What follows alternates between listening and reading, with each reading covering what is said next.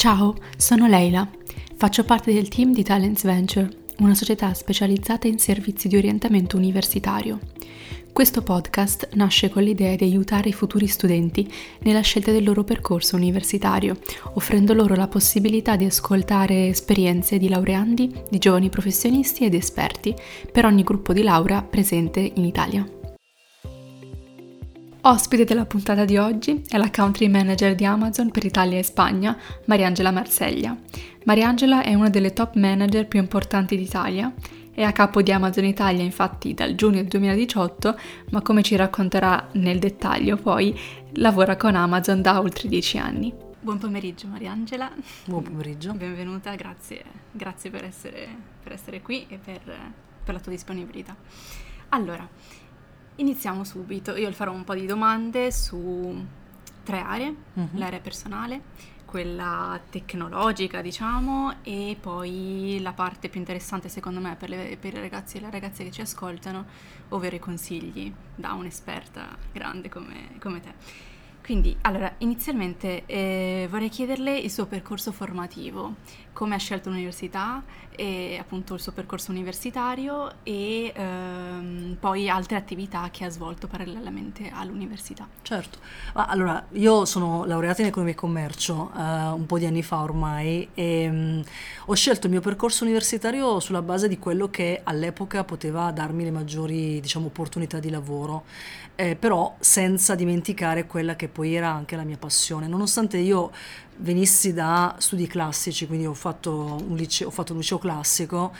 E quindi mh, l'area del, dell'economia e del management, che è quello che poi ho, ho, scelto, era un'area che in realtà non conoscevo per nulla, è stato un po' un salto nel buio, però mi incuriosiva molto e quindi diciamo, ho sposato il fatto che eh, mi dava delle buone possibilità poi di trovare lavoro, come di, di fatto è stato, eh, con eh, un'area che era totale, totalmente sconosciuta per me, che quindi mi incuriosiva e nonostante molte persone mi quasi sconsigliassero dal liceo classico poi di fare, di fare economia perché c'era tanta matematica, perché eh, comunque c'erano, c'erano, tanti studi, cioè, tante, tante, materie scientifiche, l'ho fatto perché pensavo che comunque insomma, mh, fosse, potesse essere la mia portata.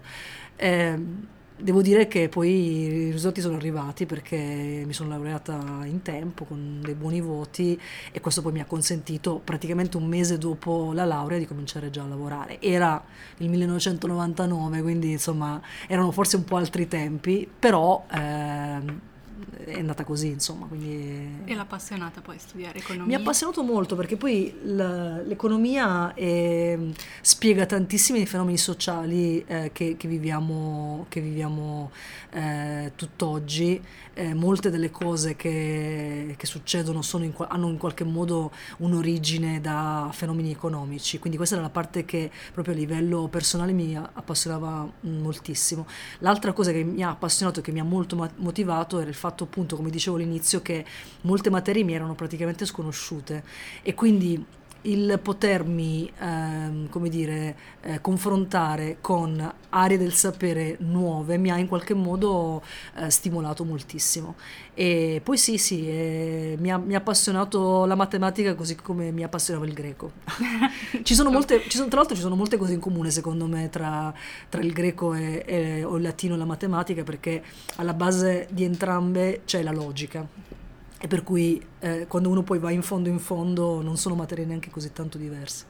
Quindi, se posso permettermi, li, mh, mm, consigli agli studenti di, che hanno fatto un percorso di studi, mh, mm, per esempio umanistico o al contrario scientifico al liceo, di poi cambiare totalmente. Sì, assolutamente. Perché molte, molte volte si, si, ha paura no, di no. questo passaggio, magari non ho mai fatto determinata materia, chissà no, come. Per me, è stato, per me è stato una cosa fondamentale che tra l'altro eh, mi ha eh, dato la, mm, come dire, la la consapevolezza che potevo farlo questa cosa secondo me è molto importante, cioè il, eh, il creare, il, il fatto di, di, confrontarsi con aree del sapere diverse, come dicevo prima, dà proprio la, eh, la semplicemente quella, quella confidenza che, si, che, questa cosa è possibile. Eh, quindi non, io assolutamente consiglio, eh, anzi per me forse il, il, probabilmente l'equilibrio migliore, avere ta- tanto studi umanistici, quindi una, una, diciamo un sostrato culturale eh, forte, e poi approcciarsi anche alle materie scientifiche. E forse è la, soluzione che dà maggiore rotondità poi a, a, alle persone perché crea quella flessibilità mentale che io credo che nel mondo moderno è eh, fondamentale, molto più dell'avere un certo, tipo, un certo numero di nozioni.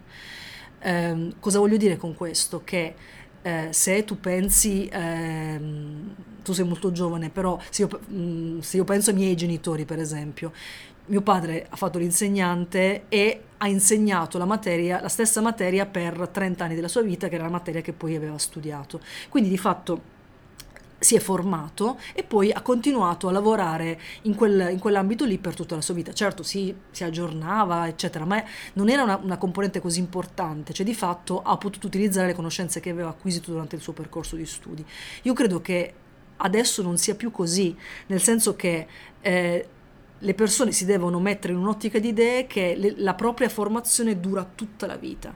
Quindi più uno ha questa flessibilità di pensare che non si finisce mai di imparare, mm-hmm, come si diceva certo. un tempo, più è equipaggiato per affrontare le sfide, secondo me, della, della modernità. Perché veramente così. Io stessa, che ho quest'anno compio 46 anni, continuo a leggere, a studiare, a informarmi eh, e questa attitudine che ho imparato un po' all'università di buttarmi in campi nuovi continua ad accompagnarmi e per fortuna mm-hmm. dico perché mi, eh, mi aiuta poi a, a arricchire la, la, mia cultura, le mie conoscenze continuamente. Va bene, allora eh, Mariangela, ovviamente tu sei attualmente country manager di Amazon per Italia e Spagna. E allora, mm, voglio chiederti quando hai iniziato come è iniziato, soprattutto perché è molto curioso, no?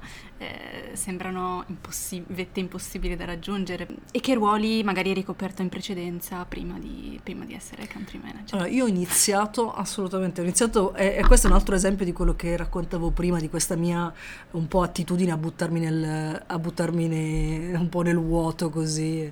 Eh, io ho iniziato eh, in, a lavorare in Amazon dieci anni fa venendo da una carriera completamente diversa anche in questo caso, nel senso che io venivo, mh, mm, avevo lavorato per oltre dieci anni in un'azienda tradiz- più, molto più tradizionale, non digitale, ma diciamo del vecchio mondo, del mondo analogico, e dieci anni fa, quando quindi Amazon non esisteva ancora, mm.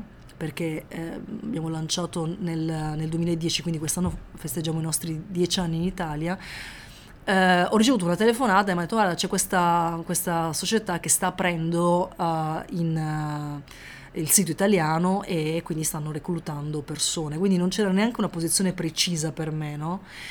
Um, e questa cosa mi ha molto incuriosito perché si trattava ancora di un uh, campo che, di cui all'epoca, dieci anni fa, in Italia non parlava quasi nessuno. Mm-hmm.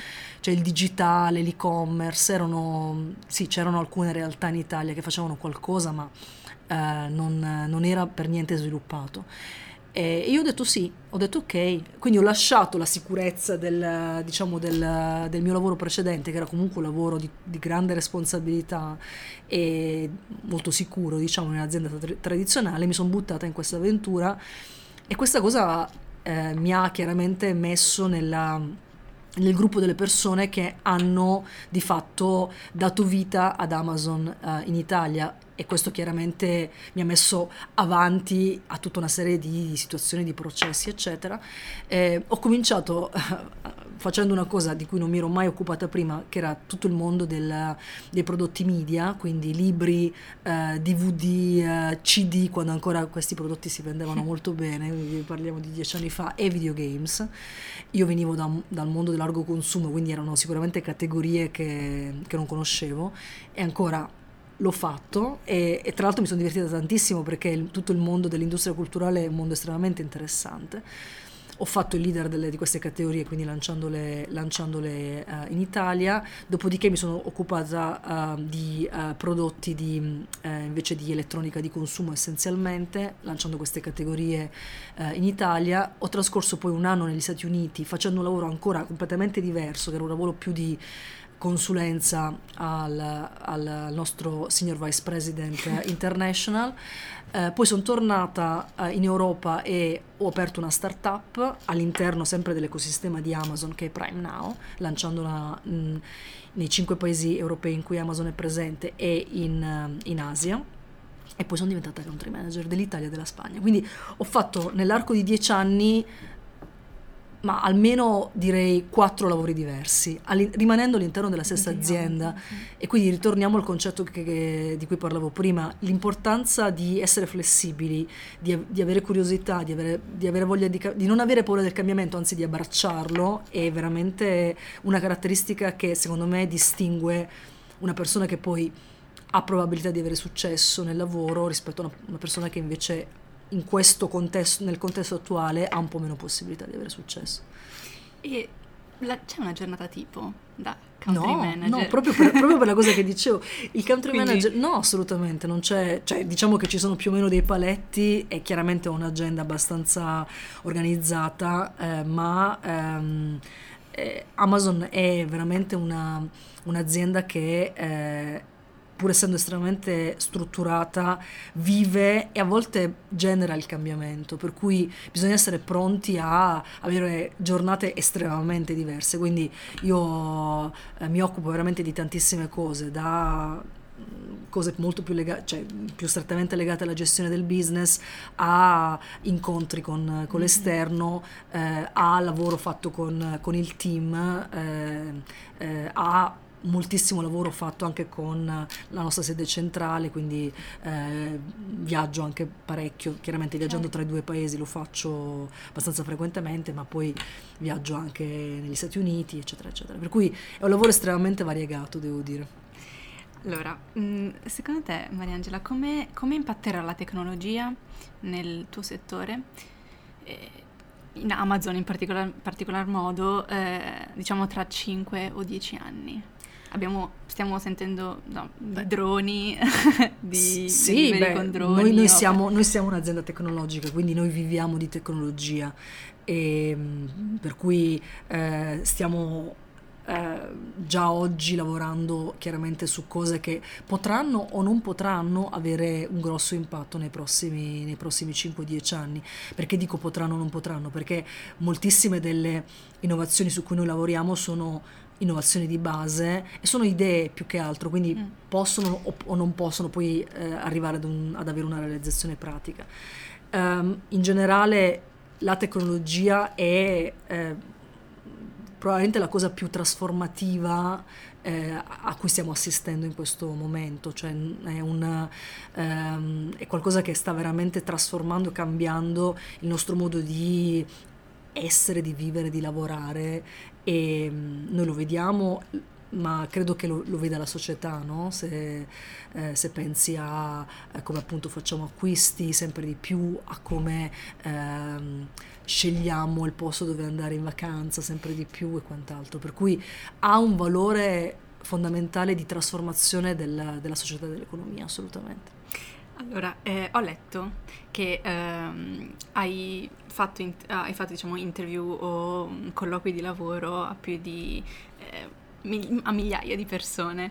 Quindi voglio chiederti qual è la competenza e, o le competenze e le abilità che servono per eh, entrare nel mondo, nel mondo, del lavoro in questo settore, per avere successo anche, per fare carriera e quindi eh, le competenze e le abilità che tu hai ricercato poi nel tuo team e nelle, nelle persone mh, che lavorano per te. Ma secondo me ci sono, forse dobbiamo, un po', dobbiamo dividere due, due aspetti, una, una, parte di eh, diciamo competenze eh, di base e poi una parte, chiamiamolo di soft skills. Soft skills Um, per quanto riguarda le competenze di base, eh, noi qui in Amazon cerchiamo moltissime persone, la maggior parte delle persone che, che, ricerchiamo vengono da percorsi di studio eh, in materie scientifiche.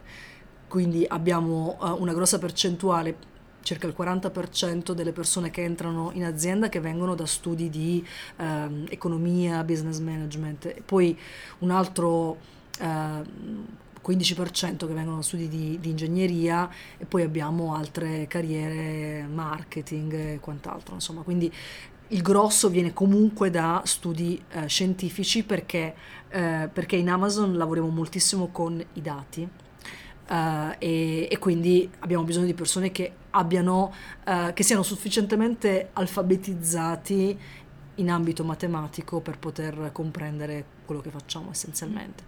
Um, quindi cerco questo sicuramente perché è, è, una competenza di base, tra l'altro non è neanche così facile trovarli perché uh, non so se sai, uh, in Italia le persone che hanno competenze matematiche che possono essere definite alte sono circa il 5% della popolazione adulta, quindi un, per me è una situazione abbastanza drammatica ed è chiaramente un dato molto, è un, purtroppo un dato molto inferiore rispetto a quella che è la media degli altri paesi. Mm-hmm. Cioè, in Italia abbiamo circa il 70% della popolazione adulta che può essere considerata analfabeta digitale o analfabeta matematico. È una cosa, secondo me, dr- drammatica per il futuro di questo paese, purtroppo. Infatti spero che si faccia molto di più lavoro con le università, con le istituzioni diciamo, culturali per, per cambiare questo, questo, questo trend.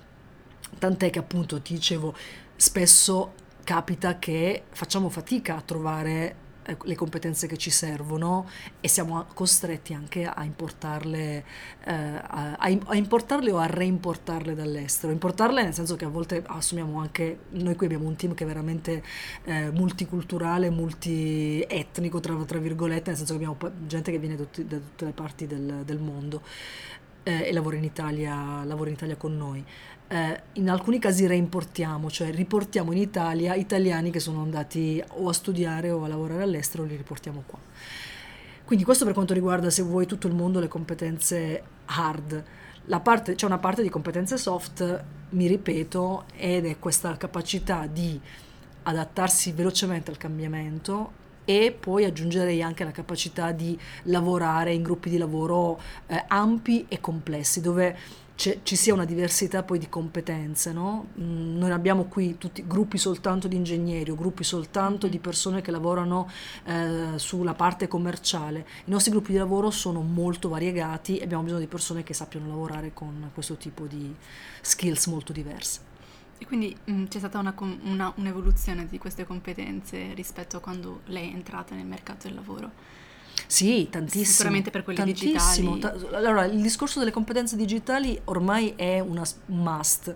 Io non mi stancherò mai veramente di, di, di ripeterlo, perché praticamente ormai uh, tutti i lavori tutti i lavori del futuro, il 95% dei lavori del futuro, soprattutto quando adesso uh, ormai è, è, diciamo, sta arrivando, ci sarà l'introduzione del 5G e quindi le nostre città diventeranno sempre più smart, tutti i servizi richiederanno un livello base di alfabeti- alfabetizzazione digitale, anche se, perché tu puoi immaginarti in una situazione di uh, smart city, di città integrata, che sempre di più vedremo nei, nei prossimi anni, anche la nettezza urbana avrà un aspetto digitale, anche il chiamare l'ambulanza avrà un aspetto, cioè sempre di più sarà così. Quindi anche professioni che adesso non sembrano digitali lo diventeranno sempre di più nel futuro. Ci saranno professioni che spariranno, nuove, nuove che, che emergeranno. Quindi non avere competenze digitali era una cosa che forse quando io sono entrata nel mondo del lavoro vent'anni fa potevi permettertelo, mm-hmm. adesso non te lo puoi permettere più. È fondamentale che eh, i ragazzi comincino a studiare eh, le materie cosiddette STEM, quindi scienza, tecnologia, ingegneria e matematica, da subito. Cioè è inaccettabile, secondo me è un grosso problema per la competitività del paese che noi siamo indietro rispetto all'Europa, rispetto alla Cina, rispetto agli Stati Uniti in questo ambito, perché crea una grossa eh, una, una, grossa tara, se vuoi, per lo, lo sviluppo di questo paese nel, nei prossimi anni. Sempre più si parlerà di digitalizzazione, sempre più la ricchezza saranno i dati piuttosto che altre cose e quindi chi non è in grado di vivere e operare in, in questo mondo rimarrà indietro, inevitabile. Va bene. Non voglio sembrare troppo No, negativa, no, ma la mia è più una call to action, eh, cioè io penso che Cioè. abbiamo la possibilità di, di- perché poi in Italia abbiamo anche tantissime, tantissime eccellenze, no? Però come, come spesso capita sono delle eccellenze che non sono in rete, non sono messe in rete. Invece quello che serve è creare la rete che poi eh, in qualche modo eh, generi sviluppo su larga scala, non soltanto in sacche qua e là Mhm. nel paese. No, più che altro mi viene in mente, per esempio, quando si fa orientamento alle superiori, eh, se tu non sei bravo in matematica, eh, le- tutte le facoltà STEM, ovviamente, Questa è ma anche cosa- dai professori. Questa è una cosa che io professori. trovo. io- è una- guarda, mi è, capitato, mi è capitato recentemente perché è un caso che mi ha sottoposto una mia amica. Che eh, appunto suo figlio voleva fare il liceo scientifico non- probabilmente non potrà farlo perché l'orientamento, il consiglio Ecco, eh, alle medie. Esatto, alle medie è stato che invece doveva fare un altro tipo di percorsi. Ecco, questa cosa secondo me eh, ne, ne capisco il razionale, ma ehm, eh, la mia esperienza stessa eh, è una prova del fatto che uno può venire da magari un, un tipo di percorso di studio, di, eh, di formazione di un tipo e poi passare ad un altro percorso senza nessun tipo di problema.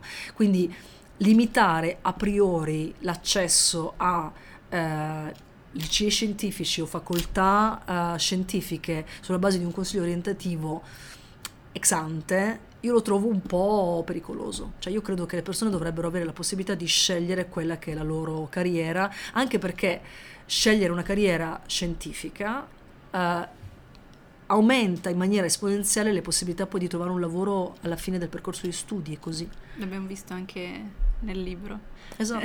Esatto. abbastanza No, dati. no, è un, è un- cioè c'è una correlazione perfetta. Sì, va bene. Allora, invece per quanto riguarda i consigli eh, che si sente di dare ai ragazzi che ci ascoltano, ehm, che consigli darebbe per chi si appresta a eh, studiare economia o man- ma- management? Che consigli pratici eh, darebbe a questi ragazzi che Ma io, ehm, cioè il consiglio pratico è quello di, di laurearsi in fretta e laurearsi bene, che è un po' il consiglio che, che probabilmente danno loro le- i propri genitori, perché la cosa, la cosa ideale, cioè il percorso di formazione è un percorso, cioè studiare eh, all'università è un- è una cosa fondamentale, importantissima e tra l'altro eh, sono anni veramente ricchi, nel senso che al di là poi del, del- di, di quello che sono gli studi in sé, sono anni in cui più esperienze uno fa e, e meglio è. Eh, esperienze di formazione extracurriculare, formazione, mm, esperienze anche di eh, lavoro durante il, il percorso degli studi, senza che questo idealmente rallenti poi il percorso degli studi stesso. Tutte queste cose sono eh, cose che vanno ad arricchire la maturità delle persone. A volte io vedo, per fortuna non tanto spesso, ehm, giovani che arrivano da eh, diciamo freschi dall'università che però del mondo ancora non hanno visto poco, no? E questo secondo me è un po' una limitazione perché negli altri paesi, eh, molto più che da noi, ragazzi vanno fuori di casa molto prima, fa- cominciano a fare esperienze di vita vera molto prima e quindi arrivano poi al loro primo colloquio di lavoro alla fine del percorso di studi che hanno una maturità diversa rispetto ad, al- ad alcuni, diciamo, eh, giovani italiani. Per cui sono anni bellissimi, eh, io ci penso ancora con, con grande, con grande contentezza, sono anni in cui si fa la differenza secondo me ehm, anche per quanto riguarda la vita futura, per cui impegnarsi in modo da eh, diciamo, eh, finire il percorso di studi velocemente con ottimi risultati e durante questi anni fare altre esperienze è veramente il mio consiglio, insomma. quanto conta secondo lei il 110 lode? Ma il 110 lode conta, conta, è semplicemente un criterio per quanto mi riguarda, nel senso che è un modo nel momento in cui tu hai davanti eh, 10 profili eh, per dire ok, eh, mi concentro su questi 5 e lascio fuori questi altri. Ehm, secondo me non, non deve essere l'unico criterio di scelta e eh, noi cerchiamo di non scegliere soltanto sulla base di questo, di questo criterio perché poi, come dicevo, ci sono tante altre esperienze che rendono una persona più um, pronta ad affrontare il, il, mercato del lavoro. Quindi se una persona arriva ad un colloquio di lavoro con uh, 108, 105, che comunque è un ottimo voto, ma ha fatto già diverse esperienze eh, di lavoro all'estero, parla eh, fluentemente tre lingue, eh, ha fatto esperienze di volontariato, per esempio, queste cose qui secondo me bilancia molto mm-hmm. bene anche il, il, il, voto di laurea. Quindi è un criterio importante, non voglio svalutarlo perché è importante, alla fine eh, è importante che eh, anche forse chi ci ascolta capisca che chi poi deve assumere ha poco tempo per prendere una decisione e un buon voto di laurea è sicuramente un criterio che ha un'importanza. Però un buon diciamo, datore di lavoro guarda anche ad altre cose, non soltanto il voto di laurea. Va bene, grazie mille, grazie mille per Piacere. il tempo. Grazie per aver ascoltato il podcast. Se volete saperne di più su quello che facciamo, seguiteci sui nostri profili Instagram, Facebook e LinkedIn, dove ci troverete come Talents Venture. Alla prossima puntata. Ciao!